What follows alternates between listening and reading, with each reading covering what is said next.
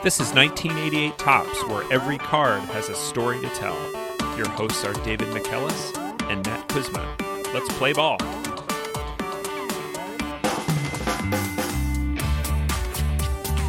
Welcome back to 1988 Topps.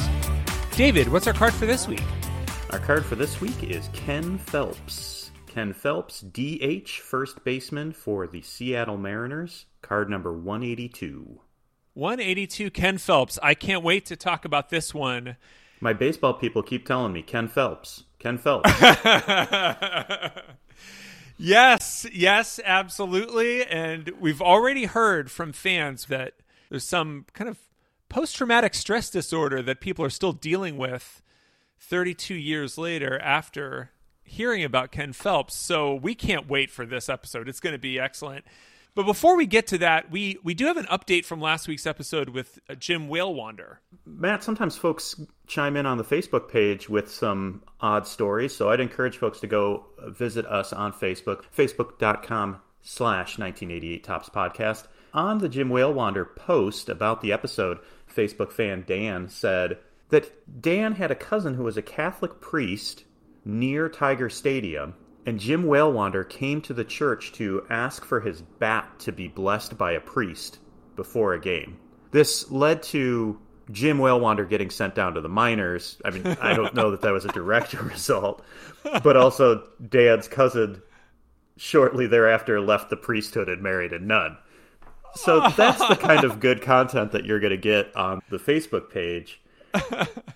Uh, and also, just another side of that, Jim Walewander was a character. Yeah, I mean, he was running with the devil and running with the angels. I mean, he was with the punk band, the Dead Milkmen. He was, you know, potentially getting priests kicked out of the clergy. Yeah, I'm not sure that the bat had anything to do with the guy leaving the priesthood. It seems from Dan's other posts that the cousin had already been planning on leaving the clergy. Well, I like to think there's a direct correlation, so we'll leave that. But you can find out for yourself by checking on the Facebook page.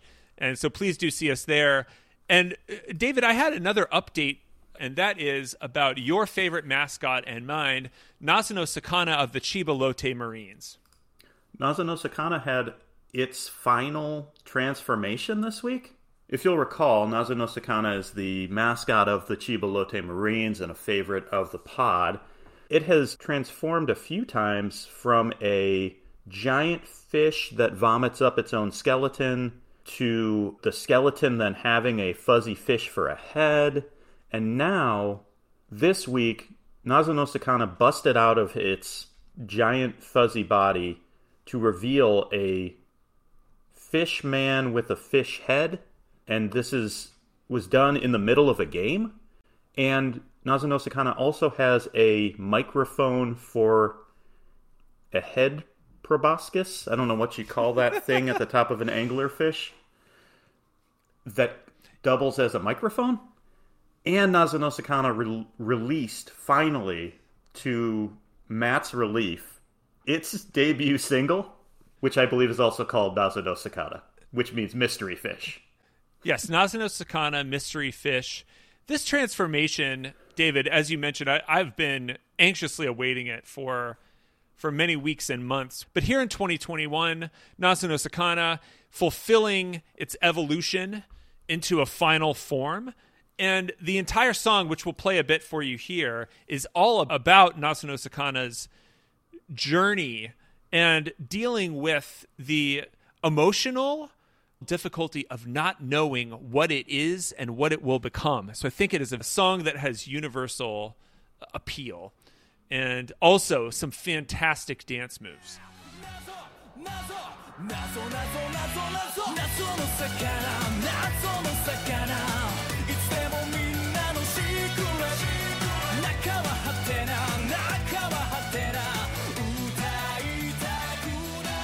This has been a big week for baseball. You know, there's the first no hitter of the season last night. Yermin Mercedes is just tearing it up. Shohei Ohtani is pitching and blasting 100 mile per hour home runs while throwing the ball 100 miles per hour. And Nazo no Sakana is performing his dance moves on the field to the bemusement of the audience. Maybe I'm just the rare one that that's really moved by by Nazo no Sakana's evolution story. I don't speak Japanese, but I took the subtitles from the video, ran them through Google Translate, and tried to do my best translation into English. So I'll say some of them here, which is I am three steps ahead of the world. It makes me think I'm on my own. But regardless of enemies or allies, I'm crazy about me. And that, David, I feel like is just a confidence and you know that Nazo no Sakana is a trailblazer and does not care if the fans aren't into it yet.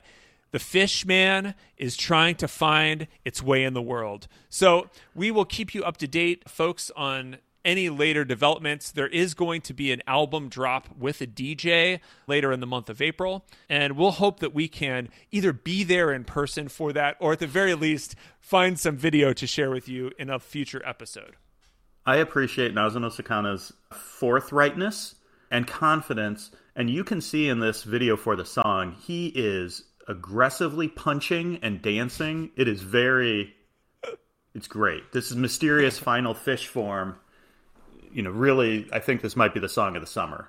That's the end of our very important update about Japanese baseball mascots. Now let's go to our card for this week, and that is Ken Phelps, number 182. And this card was a suggestion by a listener. Email came in from listener Jeff B. Thank you, Jeff. Jeff gave a few reasons for Ken Phelps, and I'm, I'm going to turn this maybe a little bit more cryptic than the way that Jeff wrote it because he he gave away some of the, the fun of the story here. He said that Ken has a good look about him, and Ken was a great power hitter with an iconic final home run, and his name is also immortalized in comedy lore. So there's a mm, lot That's to like about Ken Phelps. Very well done. Very well done. There's some strong feelings from from Yankees fans in particular about this story to come. But before we get to that, let's just get to the card itself. So let's go to the front of 182. We've got, I believe, our first sunglasses to make an appearance in the 1988 Topps podcast, David. Ken is he's in the batter's box. He's wearing the gray Mariners away uniform. He is a left-handed batter, so you can see him getting ready, but it looks like he's squaring to bunt. Yeah, I don't know who would have made Ken Phelps bunt. Whoever that is, they should have been fired. Ken Phelps was an outstanding power hitter.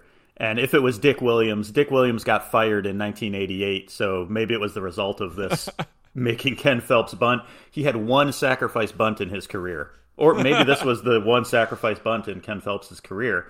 But yeah, like you said, this is a good look, good sunglasses. He has a, a very Tom Skerritt in Top Gun look. Mm, yes. You know, like an angry boss.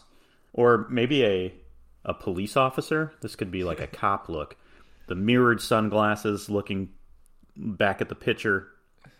And yeah, a and a, a very and a very thick mustache, as you mentioned. We're also going to before we get to the back of the card, David. I want to mention that Ken Phelps also was included in the Topps big card set. And so we're gonna have a we'll have a link to that too. We talked about those big cards on the Jerry Royster episode. They were slightly larger versions of a baseball card that it seemed like nobody liked because they didn't fit in the normal baseball card accoutrement. Yeah, very difficult to collect, which made them a real pain because they didn't fit in the normal stack, the normal sleeves, uh, or anything else. But I gotta say that this this big card from the 1988 Topps big card set features an enormous mustache. The and Ken Phelps without his glasses on, you get a real look at those very lovely light blue eyes, I guess, and enormous red mustache. We'll also include a link to this picture that features a side by side of the 1987 Donruss card and the, I think it's a 1990 Topps card. And you can see the evolution of Ken Phelps, and it looks like his mustache is taking over his whole being.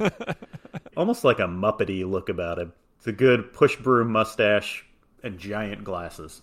Yeah, I, I agree with you in the like a classic 80s cop look. But flipping to the back of 182, again, Ken Phelps, DH and first baseman, 6'1, 200 pound left handed batter and thrower, drafted by the Royals in 1976, born August 6, 1954, in Seattle, Washington, with a home in Tempe, Arizona. He was born in Seattle. He went to Ingraham High School.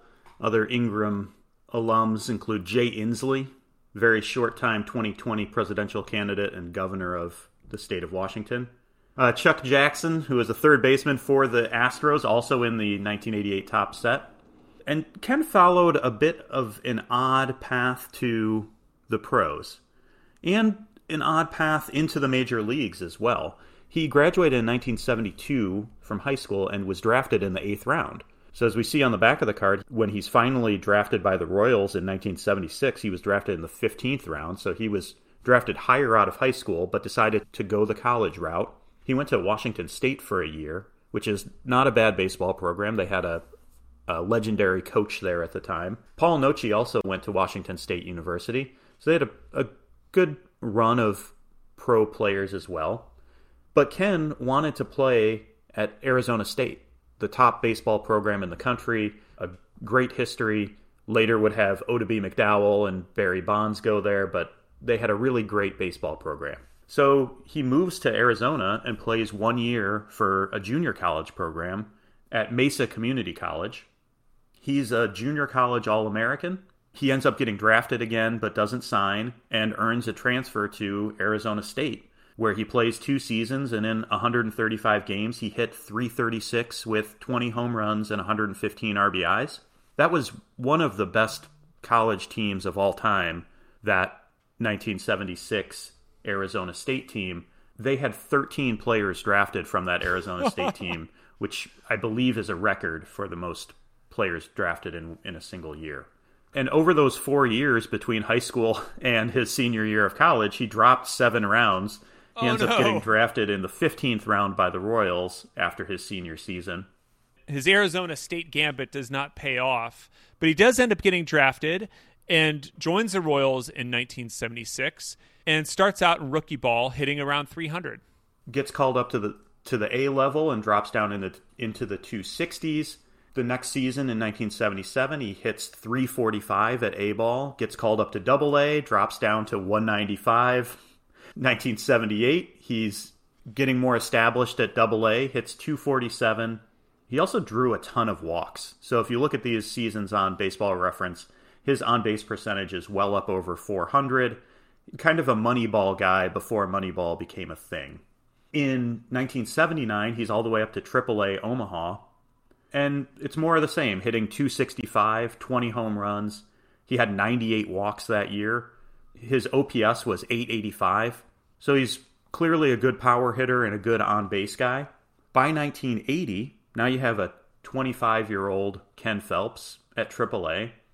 He's hitting 294, getting a, almost a walk a game, 128 walks in 133 games, hitting 23 home runs. His OPS is up near 1.0, uh, 988 OPS. Wow. So he's really good at getting on base, very good left handed power hitter, just crushes right handed pitching. And he finally gets a call up in 1980, and he goes 0 for 4 in oh. three games. yeah, with two strikeouts. So the back of card 182 doesn't have any of the minor league stats because he has enough major league lines here. So that first line for 1980 is pretty sad. Three games, four at bats, two strikeouts, and nothing else. It doesn't tell you the whole story of Ken Phelps, which is this long and successful minor league career. And that continues into 1981. He spends a chunk of the season in Kansas City and some of it in Omaha, but only gets 22 at bats in Kansas City. So what is going on here? It just seems really strange. Like yeah, you have a dominant AAA player and he was a player that if given a chance could succeed at the major league level as we're going to end up seeing. And Bill James, statistician, sabermetrician, loved Ken Phelps. And a little bit later than this 1981 82 time frame, Bill James created something called the Ken Phelps All Star Team. Basically, it's freely available talent. Guys who are 27, 28 years old. There's no plan to use them uh, at the major league level. And they're not getting time for the team that they're currently on. But maybe if they went somewhere else and were set up in a different situation, they could perform at a major league level and be successful. And according to Bill James, you have Phelps playing decent defense at first base, but he was on the Royals in the Royals organization. The Royals had just traded for Willie Aikens to play first base, and they had Hal McRae as their DH. So they didn't need Ken, and he just remained at AAA. By 1982, he's 27 years old and so undervalued that Kansas City trades him to Montreal for a 39 year old relief pitcher. And that was uh, Grant Jackson, who was a 1979 World Series champ. He only ended up pitching 20 games before retiring at the end of the season. So just nobody thought Ken Phelps was going to be adding anything to the major league roster. And and then they trade him to the Expos in the National League that doesn't even have a DH. So there's even fewer chances for him to even contribute there. Yeah, he goes to Montreal. He only gets eight at bats for the Expos, but in AAA, he hit 333 with 46 home runs and 141 RBIs for the Wichita Aeros. That's Whoa. a 1.176 OPS. How does this guy not get called up? The simple answer is that the Expos already had a first baseman who was crushing it. Yeah, they had Al Oliver who's hitting 331. He's 35 years old, but he's performing at a high level. They also had a good outfield, so they couldn't even try and experiment with Ken Phelps in the outfield. And by spring of 1983, Ken is asking for a trade, and Montreal didn't even trade him. They just sold him to the Mariners. And there's a, a good quote from Ken around this time that he just says, Some guys are spoon fed and some aren't. I wasn't one of them. You just try to learn from it and become a better person because he knew he's not getting any opportunities. He's just kind of languishing there in AAA. 28 years old, coming off a monster season, and just unwanted by any team, it seems. Well, things are about to change when he goes back out west. He goes back home to Seattle. Well, actually, the AAA Salt Lake City before getting up to the Mariners. And he's at Salt Lake for 74 games and hits 24 home runs in 74 games. OPS of 1.209 and a 349 average. So, once again, just keeping up the total domination at the plate in the minor leagues. And he earns a call up for 50 games, his first real regular gig in the majors, and hits 236, seven home runs, 16 RBIs 13 walks is decent for that short sample size, but this is the Mariners. Maybe I should just leave it at that. As we discussed in the Rey Quinones episode, they were eight years from their first 500 team. They they liked Ken. They had this guy who's a journeyman but can hit for power and get on base. He's going on 30, but the management said this is going to be our first baseman. And it looked like he would be until he had a bit of bad luck. He hurt his finger early in the season in 1984. And to cover for him, the Mariners bring in Alvin Davis to cover at first base. And Alvin goes on to win Rookie of the Year and is one of the Mariners' best players for seven seasons. So then what do they do when Ken comes back? So the Mariners had uh, and Gorman Thomas as their DH going into the 84 season. Thomas got injured as well. So when Phelps comes back, they have a spot open at DH, and he comes back in and platoons against right handed pitchers and hits 24 home runs in only 290 at bats. 23 of those 24 came against righties, and he, was, he hit a home run every 12 at bats, which was ninth in the American League that season getting the right opportunity paid off in a big way for Ken. Going into 1985, well, Stormin Gorman Thomas is back from surgery and he hits more than 30 home runs, wins comeback player of the year. And so Ken's playing time drops off. Yes, his production dropped a little bit, but around this time also, he catches the eye of the Yankees organization and they start sniffing around the Mariners, trying to see if they can pick up Ken. Uh, Yankee Stadium is a good place for a left handed power hitter, but the Mariners didn't want to trade Ken Phelps at this point. Going into 1986, Gorman Thomas is released halfway through the season, and Ken is back to his old ways. Similar to the 1984 season, he hits 24 home runs, 247 average in 344 at bats, slugging in the 500s, and an OPS of 932. Again, sixth in the American League in at bats per home run a home run every 14 at bats. Good lord. In 1987, the last stat line on this card, it's even better. It 27 home runs in 332 at bats, a slugging percentage of 548. It's just it's just phenomenal. And walking more than he strikes out, so his OPS is extremely high too, 959. And you got to say this is peak Ken Phelps. Maybe not peak Ken Phelps mustache, but definitely peak Ken Phelps as power on base guy. We see that he doesn't really get that many at bats. The most at bats he had in his career in a season was 344. So never really getting 500 plus at bats. Maybe if he had, maybe he, he might have hit off lefties a little bit better. Could have had a 35 plus home run season if he was getting more playing time. And going into 1988, Phelps gets even better. Through his first 72 games, he hit 14 home runs, on track for a really good season as a 33 year old DH. And on May 20th of 1988, he hits a historic home run. It's his 100th home run of his career. And this is a shocking fact. He was the fastest player to 100 home runs at the time. He did it in only 1,322 at bats, which at the time was an MLB record, since has been broken by Ryan Howard. I just checked real quickly, and the first name that came to mind of somebody who might have broken this record recently was Aaron Judge, who hit 52 home runs as a rookie. Through 2019, was at 1,400 at bats and had 110 home runs. So it would have been pretty close. But I guess suffice to say that Ken Phelps was at Aaron Judge levels of production in, in as far as at bats per home run. Meanwhile, the Mariners are in the cellar in the American League West. They fire their manager Dick Williams after only 50 games. So they're motivated to make a move. And it's finally time to do the deal with the Yankees. And that takes us, David, to maybe what Ken Phelps is best known for in at least the the only place I had heard his name before prepping for this show. And that is an episode of Seinfeld from season 7 in 1996. This is an episode called The Caddy. Now, baseball shows up in Seinfeld all the time.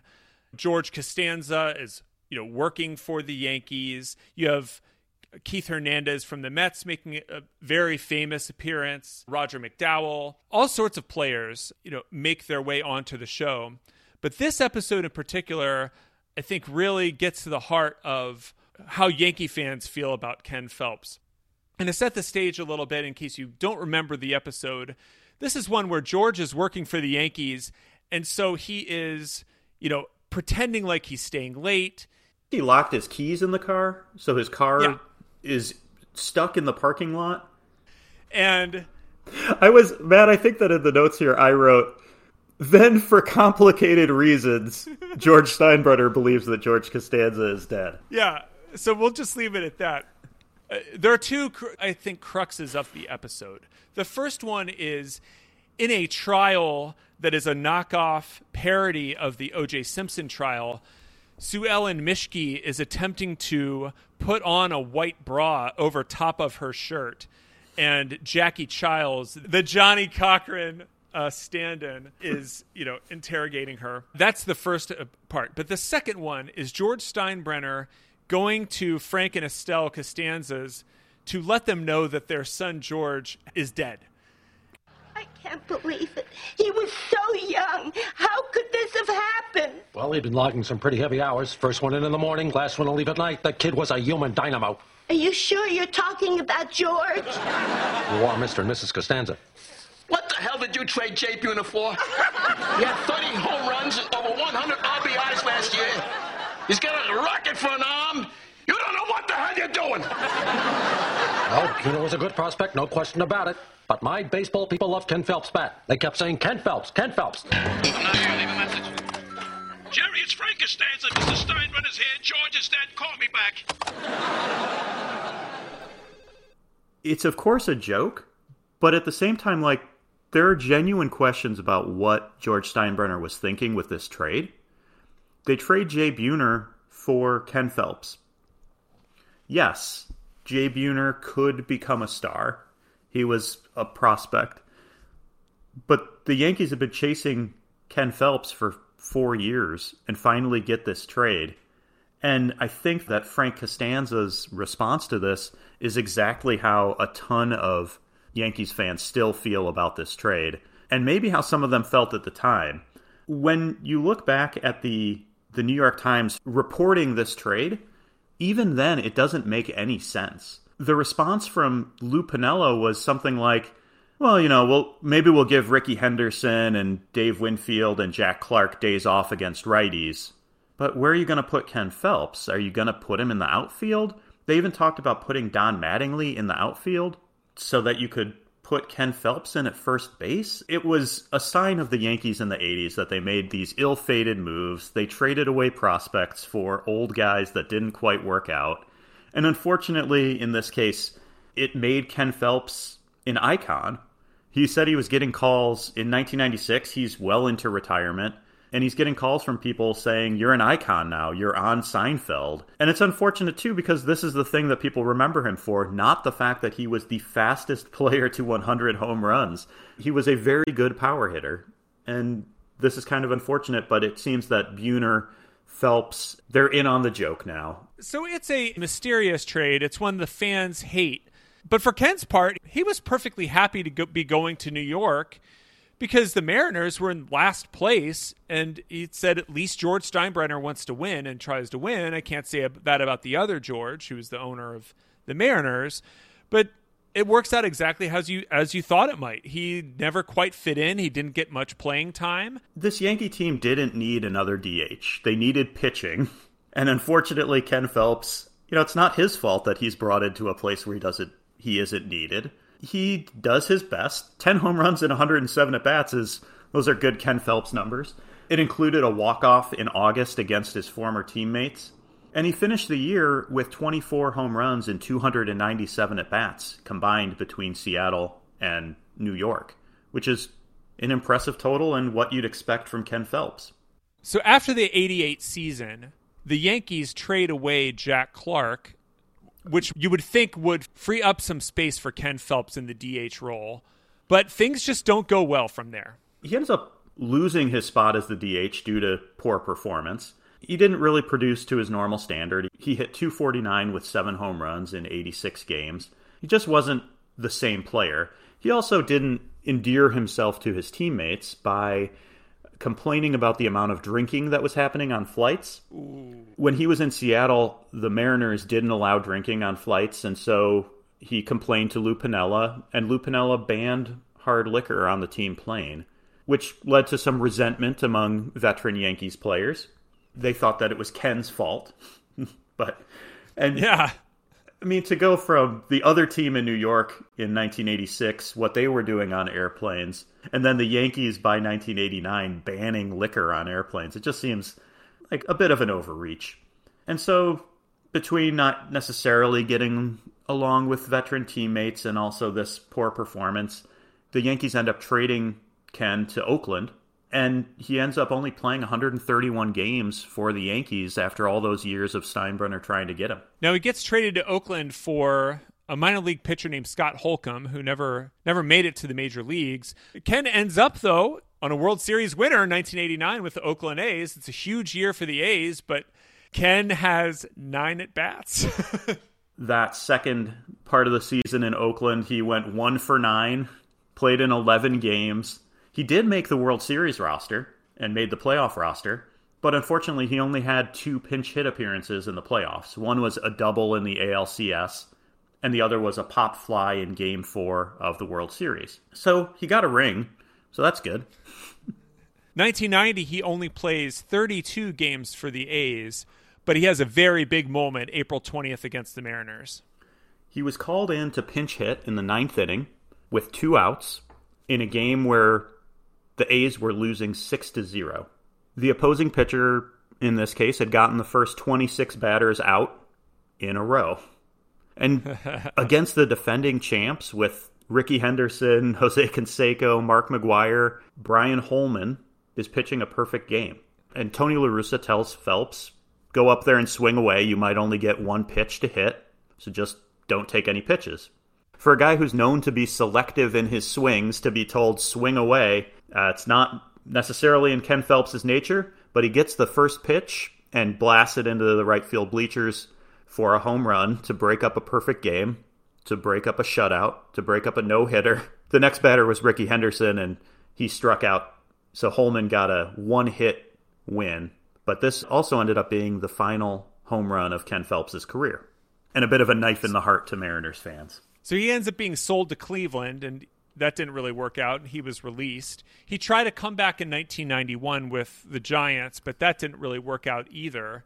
So to close the book on his major league career, he has a 239 average, but an 854 on base plus slugging percentage with 123 home runs, 116 of them against right handers. Just a very unique power hitter. There's only been 35 times in Major League history that a player has hit more than 24 home runs in a season with fewer than 344 at bats. That was the most at bats that Ken ever got in his career. Ken did it four times.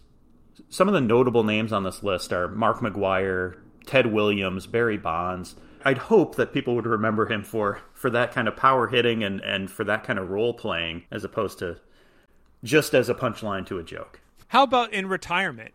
He spent maybe a season as an announcer for the Arizona Diamondbacks, but he's worked for the Arizona Public Utility for a long time doing community outreach. I don't know exactly what his job entails. He's been doing some clinics with young baseball players and those kind of things that are sponsored by the public utility as a goodwill efforts. He shows up at baseball camps and other public events, and he still goes to Mariners spring training and bumps into Jay Buhner every once in a while.